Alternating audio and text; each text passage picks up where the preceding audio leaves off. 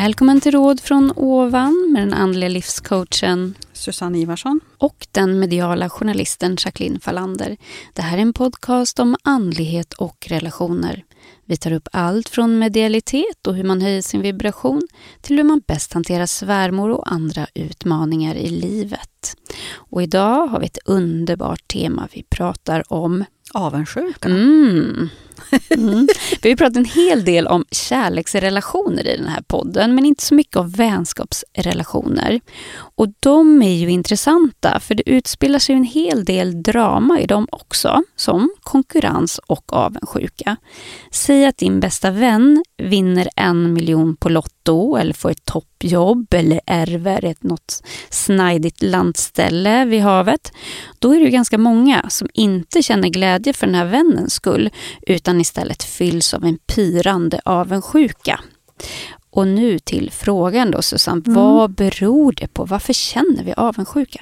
Det, alltså avundsjuka är ju ett utav egots drag. Så det har ju ingenting med hjärtats energi att göra. Och avundsjukan är ju egentligen en känsla av att någon annan har mer och jag har mindre. Och att man inte då kan känna glädjen i att någon annan har någon form av kanske ekonomisk framgång eller vad det må vara, eller kanske en karriär eller någon har lyckats bättre. Eller att det är en slags konkurrenskänsla eller en litenhetskänsla eller att det är orättvist eller någon har får fler fördelar än mig. Eller, och alla de där äh, tillkortakommanden som man kan känna som människa hänger ju samman med egots energi. När, vi, Mm. när vi är snåla liksom i, i att vi kan säga vad roligt och verkligen känna det. Jag tror att det är jättemånga människor som känner sig avundsjuka men att det kanske är lite skamfyllt att prata om det. Att det är lite skämmigt att säga att man känner sig avundsjuk och att man kanske täcker över det genom att man säger men vad kul, men samtidigt så känner du att du är avundsjuk. Vissa säger ju oj jag blev så avundsjuk, oj vilken god lunch du äter, eller nu blev jag så avundsjuk för att, för att du har såna snygga skor eller vad det nu må vara. Men det där är ju ett sätt att uttrycka sig, så det behöver inte alls vara så att man känner avundsjuka när man säger det där. Det är liksom ett sätt att prata. Mm. Men den här riktiga avundsjukan som vi pratar om i det här avsnittet, det är ju när man mår lite dåligt. Eller när man känner att man liksom pyr lite inuti Mm. Av att det här känns inte skönt. Eller jag känner mig verkligen, jag känner avund. Ja. Och eh, hur kan den ta sig uttryck då? För jag tänker den kan ju ta sig uttryck mot den här personen som har fått någonting eller... Mm. Ja, eller att man kanske inte hör av sig eller att man inte klarar av att säga vad roligt för dig eller lycka till eller att man kanske håller sig undan. Det kan ju uttrycka sig i bestraffning också. Mm. Eh, Så det kan uttrycka sig på många olika sätt. Jag skulle nog säga att avundsjukan kan ju absolut finnas mellan, mm, alltså i familjer om man säger så. Men då kanske vi ser det tydligast bland syskon. Så. Men det kan absolut finnas mellan alltså romantiska par också.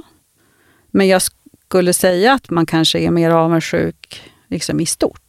Att man är avundsjuk mer kanske på sina kollegor för att de har fått fördelar eller att man är avundsjuk på grannen för att de har köpt en ny bil eller man är avundsjuk på sina bästa vänner för att de reste på en ny skidresa och det kan inte vi. Eller, alltså att, det, att det finns hela tiden en slags drivkraft som inte är positiv då. Att man någonstans hela tiden känner att man har mindre än vad andra har. Mm. Men jag tänker den här jämförelsen som väldigt många håller på med. Mm. Jag tänker jämförelsen sker ju nästan alltid med de som är snyggare, rikare, framgångsrikare. Alltså hade man istället jämfört sig med en ensam mamma i Afghanistan Mm. då hade man ju snarare konstaterat att men gud vad glad och tacksam jag är över allt jag har. Och då är det väl så att den här mamman i Afghanistan är lite längre ifrån än det vi kanske har väldigt nära oss. Så om vi tänker att vi hämtar barnen på skolan och vi ser att en pappa till en, ett annat barn kanske kommer uppsvirande med en snygg kostym eller kommer med en ny bil eller att mamman kommer med en tjusig ny märkesväska. Att det på något sätt kommer närmare oss och att det då kan göra att man känner avundsjuka. Att det där skulle jag också vilja ha. Och så tänker man inte på allt man har utan allt man inte har. Absolut. Ja. Så det är så e- egot fungerar, tänker i brist. Mm. Men sen kan det ju vara så att avundsjukan kan ju, den kan ju synas i litet och i stort. Alltså, barn kan ju känna avundsjuka genom att de, och också svartsjuka såklart, om vi tänker att de får, upplever att de får mindre bekräftelse än vad sitt syskon får. Då kan det ju finnas, då kan ju det också eh, bli mer åt svartsjuka hållet. Avundsjukan kanske blir mer om man känner att Åh, du fick mer läsk än mig, eller nu fick du en större chokladbit. Eller, och då blir det också konkurrenskänslor. Så att säga. Så att, så att de, här, de här energierna och de här känslorna kan ju glida in i varandra lite. Som konkurrens, som avundsjuka, som svartsjuka. Men det känns ju ändå som att det är vanligare med avundsjuka i- i vänskaps och, Mm. och är det. Mm. Och svartsjuka i Absolut. kärleksrelationer. Det skulle jag säga att det är vanligare, men det finns absolut exempel på där man kanske är ett par där man är avundsjuk på sin, eh, sin kärestas framgång på jobbet till exempel. Men man tycker att det är jättejobbigt att säga att man känner sig avundsjuk. Så man kanske täcker över det eller mm, hanterar sina känslor på det sättet att man inte pratar med den personen på en vecka. Alltså, så det finns ju otroligt mycket primitiva drag som kan komma fram när man har liksom möjligheten eller har vad ska man säga, utrymmet för att faktiskt kunna känna avundsjuka. Finns det någon skillnad, upplever du, mellan kvinnor och mäns avundsjuka? Mm. Om jag skulle generalisera så skulle jag nog säga att kvinnor är ofta avundsjuka på kläder och utseende. Och män är nog mer avundsjuka på andra, män, andra mäns framgång. Och kanske mer materialistiska, lite större saker. Ehm, det skulle jag säga. Mm. Mm. Och om avundsjukan var en färg, vad skulle den ha då för färg? Den skulle jag säga svart. Mm. Så Mm. den är alltså inte grön? Nej, inte om, inte om vi säger att det är så. Jag känner mig grön Av av avund. Det stämmer verkligen inte överens med hur vi tänker när vi tänker mer kvantfysiskt. För grön är faktiskt hjärtats färg. Mm. Och det stämmer ju inte alls överens. För att hjärtat kan inte känna avundsjuka. Nej. Hjärtat kan bara vara ödmjukt och känna respekt. Mm. Mm. Och vara glad för andras skull. Och vara jätteglad för andras Mm. skull och vara liksom genuint glad för, för det som på något sätt kan vara en framgång för en annan människa. Men finns det någonting positivt i det? Jag tänkte det här med avundsjuka, kan det sporra oss på, på något sätt? Nu tänker jag kanske mer åt så här idrottshållet, Mm. att man ser att någon annan kan hoppa 2,50 eller springa ett maraton på under bla bla bla. Och då, då pratar du lite drivkrafter Ja. där. Och jag tänker så här att egots drivkraft kan ju få oss att prestera saker. Mm. Eh, men jag skulle säga att alltså, energin avundsjuka är egentligen en lite, lite förlamande energi snarare. Alltså, den är ju inte så här liksom framåtriktad. Då är nog konkurrenskänslan egentligen bättre. Alltså som att liksom känna, jag kan minsann också. Ja, att det blir Eh, en slags liksom tri- framåt, triggande. ja. Mm. För avundsjukan kan, kan vara lite mera lite mer läbbig liksom, som, som känsla eller som energi. Den är inte så, den är inte så liksom framåtriktad så, utan den är mer som något kladdigt lidande. lite Mm. så. Så inget som kommer hjälpa oss framåt på något sätt. Nej, jag skulle Ja. inte säga att avundsjukan i sig kan hjälpa framåt, utan i så fall är det mera att jag ska minsann visa, jag kan minsann bättre, och, och, eller att man känner mer konkurrens, men det är mer, mer tävling eller så. Eh, jag upplever faktiskt inte att avundsjukan hjälper människor till att ehm, Nej, för just när man känner avundsjuka så är det ju mer som att man mår lite illa. Mm. Liksom. Mm. Och jag tänker de här idrottsmännen, de är nog inte avundsjuka på varandras prestationer egentligen, eller är de det? Nej, alltså det kanske de är. Men Ja. samtidigt så tänker jag ju så här att de är ju så otroligt upptagna av prestationen och kanske mer tänker på en annan, att de har förebilder. Att de liksom ser en annan person som har lyckats jättebra. Att de gärna kanske lär sig väldigt mycket om vad den personen har gjort. Vad den har gjort för att, få, för att nå framgång. Att man liksom lär sig av den människan Mm. Mm. på ett sätt som gör att man kanske då också blir framgångsrik. Så nej, jag skulle nog kanske inte säga att det är avundsjuka som sporrar det riktigt. Utan många gånger är det ju också så, om man pratar just om det exemplet med elitidrottsmän, att de någonstans också behöver så otroligt mycket kunskap om hur kroppen fungerar och maten och sömnen och hålla sig friska. Och det är ju liksom som en vetenskap i sig, eh, som kanske då är mer fysisk också än att bara tänka utifrån vilka krafter vi dealar med. Så att. Mm. Mm. Men om vi då konstaterar att eh, avundsjuka inte är någon speciellt eh, bra känsla att gå omkring och känna eftersom den gör oss förlamade. Ja, och lite alltså, små. Liksom. Ja, alltså, förminskar. Ja, Ja. man är ju ganska liten när man känner så. Alltså, det är ju det är inte någon, det är inte någon liksom skön känsla att känna sig avundsjuk. Det är precis samma sak, det är inte en skön känsla att känna sig svartsjuk. Det är verkligen inte, det är inte någon liksom, känsla eller kraft som fyller dig med en härlig, härlig vibration eller att du känner dig fri, liksom, flytande och lycklig. Det är inte en, de krafterna gör inte det med, med oss. Nej, och 10 000, 000 kronors frågan då. Hur blir man av med den? Den får man jobba med. Ehm, Jag tänker ju att eh, dels första så behöver man ju eh, erkänna den. Allting som man erkänner och lyfter upp har ju en förmåga att bli mindre starkt. Alltså erkänna för sig själv eller ska man erkänna då för sin kompis? Men nu känner jag mig riktigt avundsjuk på, på dig. Ja, alltså beroende på vilken relation man har, tänker jag. Det kan ju vara så att det blir jättekonstigt om man har en ganska ytlig relation. Men man kanske först och främst ska erkänna för sig själv. Ja. Att man liksom så här, oj vad jag, vilka läbbiga känslor jag har nu. Och att man liksom tittar på det lite mer så att säga. Och det kan ju vara så att otroligt många människor är inte närvarande till att de känner, svar, eller känner avundsjukan. Den kanske kommer väldigt flyktigt. Och man känner det en stund och sen kanske man fyller sitt liv med andra saker. Men det kan ju vara så om vi tar grannens bil till exempel. Så kan det vara så att varje gång som grannen kör upp på uppfarten så känner du avundsjukan i magen. Eh, att den, varje gång du ser det så kommer det att påminna dig om att jag, min gamla skruttiga bil och där sitter han och åker med sin Tesla.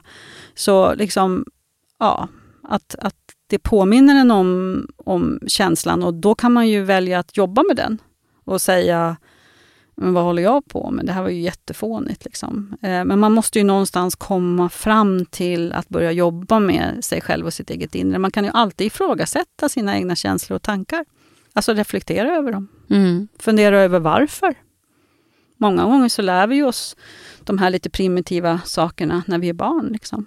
Att känna avundsjuka eller känna svartsjuka. Alltså det finns ju i människan och människans varande.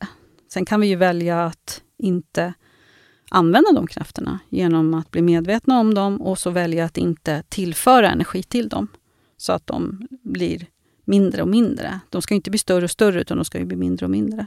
Mm.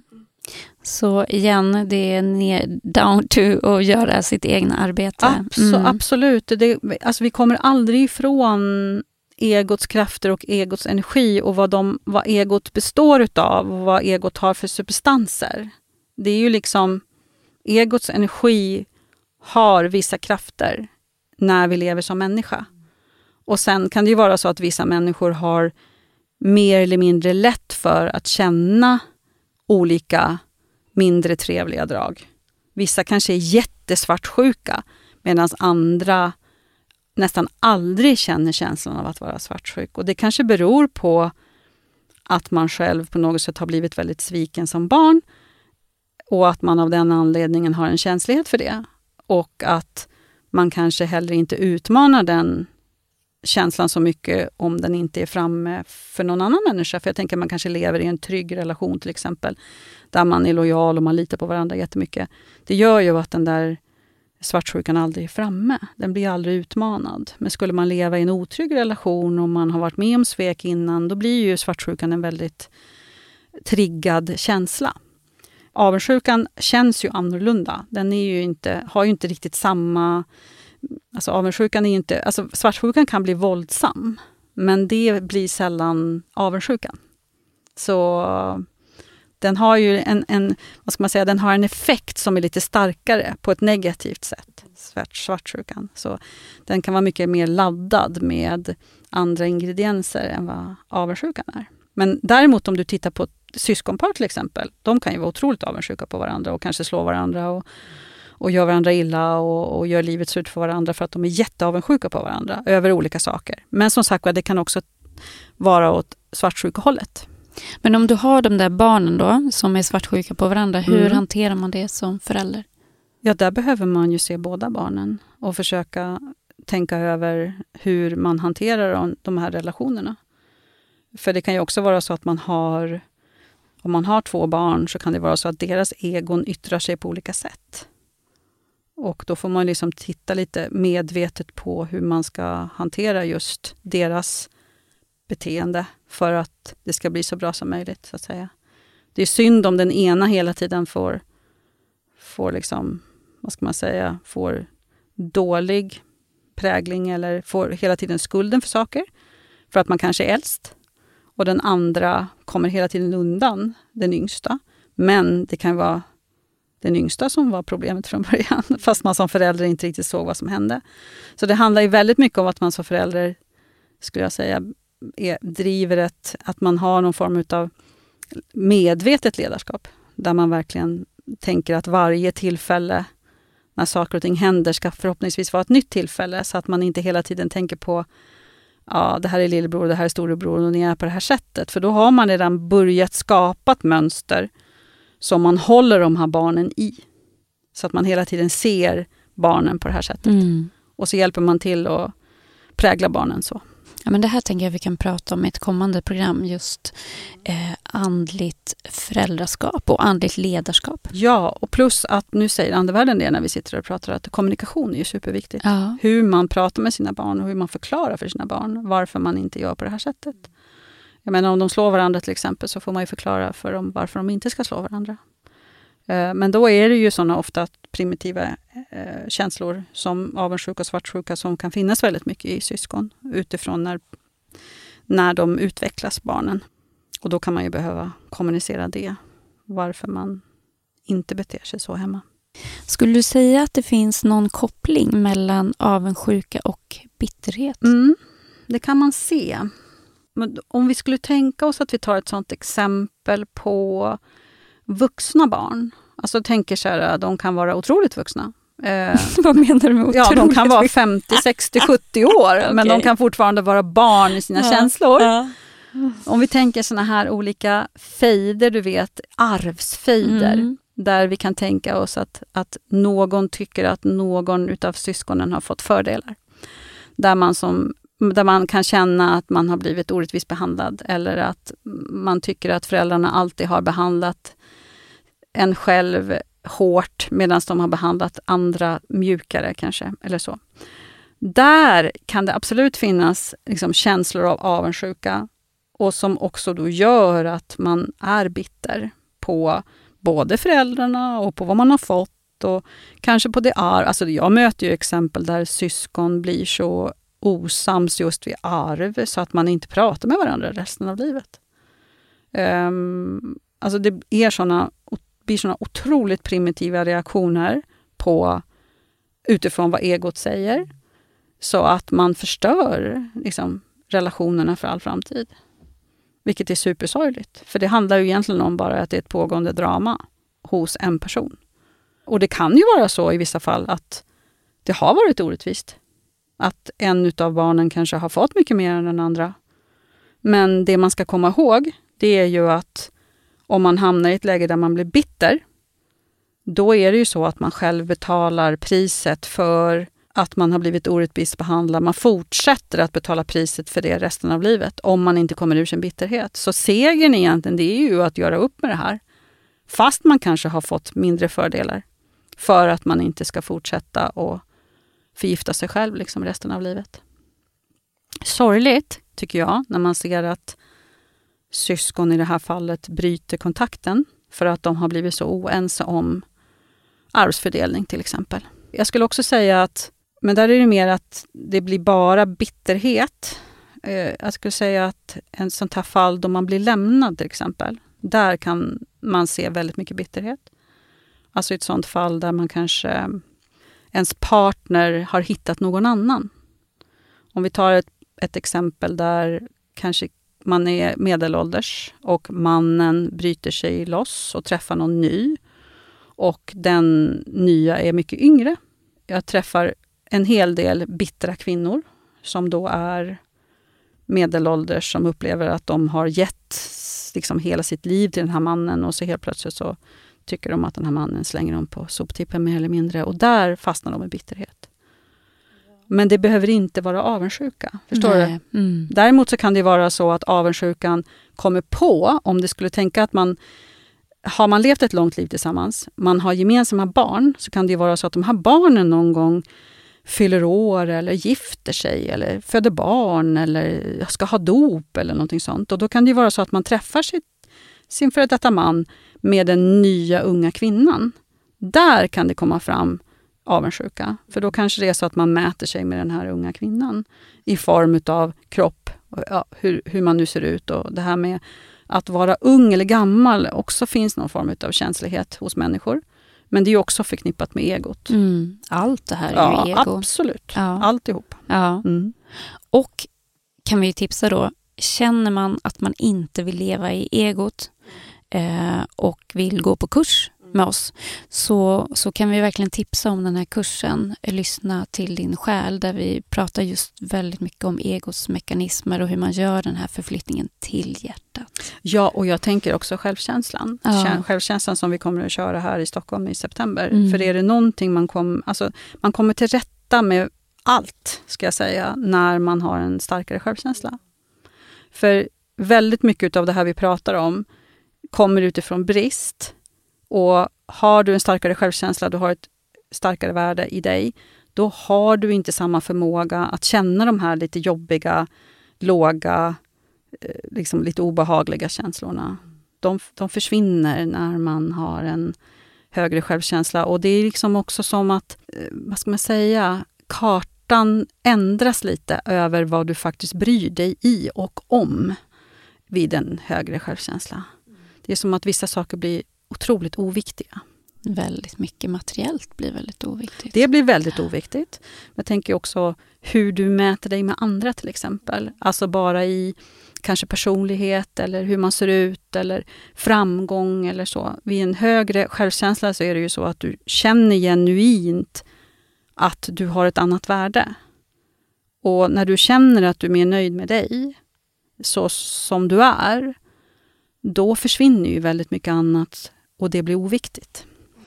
Livet blir helt annorlunda. Det blir helt ja, annorlunda. det kan jag själv intyga efter Ja. att ha gjort den här resan. Ja. Eh, Men det tar ju ett tag att ta sig dit och det kräver mycket, mycket eget arbete och reflektion. Jag tänker ju så här att, att dels så får jag ju en fråga, eller liksom, det dyker upp en fråga hos mig nu när vi sitter här och, och, och gör, och spelar in podd. Hur kan det komma sig att det inte är mer intressant för människor att lära känna sig själva? Och hur kan det komma sig att det är liksom inte så intressant att lära sig att fungera bättre? Det är liksom tankar som jag ofta har eh, när, eftersom jag jobbar med människor så mycket. Eh, då jobbar jag ju med människor som verkligen är villiga att jobba med sig själva. Men jag tänker att i, i, om jag generaliserar lite så kan människor vara mer intresserade av att resa till någon annanstans än att liksom resa i sig själva. Mm. Men vi försöker omvända dem. Vi, vi jobbar hårt, tycker jag, på att liksom så här tänka efter, känna in, förstå. Vilket är fantastiskt och det känns otroligt privilegierat att vi har så många lyssnare som vi har. Och meningen med podden är ju att någonstans föra ut ett budskap om att livet kan bli så mycket annorlunda. Um, jag har faktiskt en jätterolig, eller rolig vet jag inte om den är i och för sig, men det var intressant eller det var härligt. Jag har inte delat den med dig Jacqueline, så jag kan passa på att göra det nu.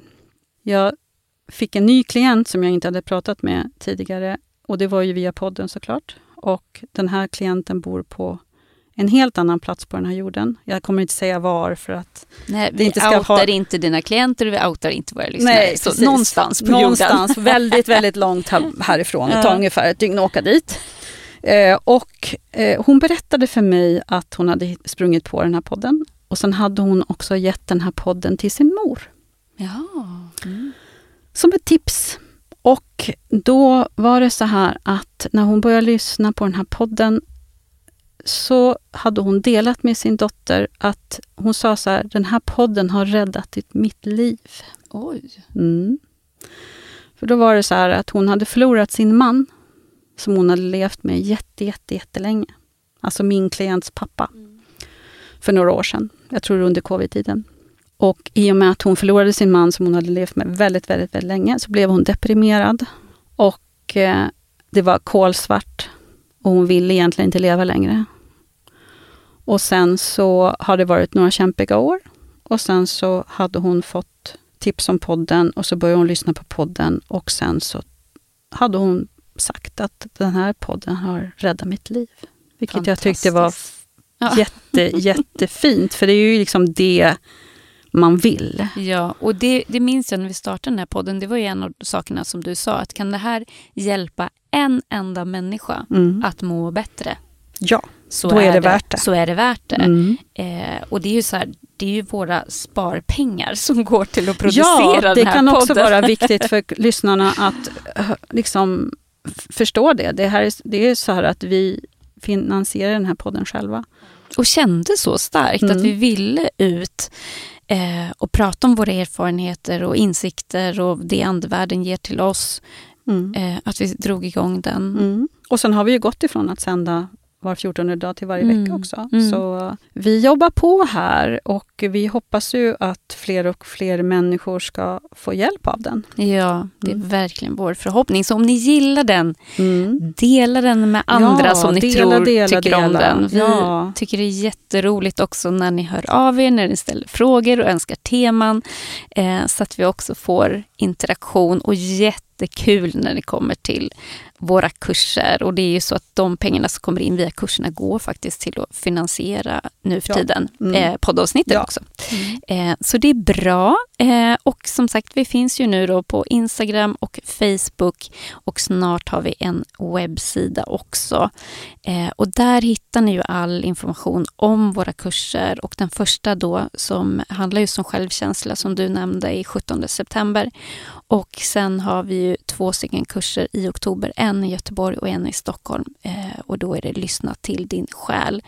Och sen nu blir det här väldigt mycket upprapning, men sen Mm. har vi en i november och en i december och de kommer vi komma ut med mer kursinformation också inom kort. Mm. Men jag tänker att lyssnarna får uppdatera sig lite via Facebook och Instagram. Ja, än så länge. Och när hemsidan rullar upp, vilket den snart kommer Mm. att göra, då kommer all information finnas där. Ja. Vilket blir lätt hanterat, Ja. tänker jag. Precis. Så jättekul att ni lyssnar och att ni följer oss. Tack så mycket för idag. Stort tack.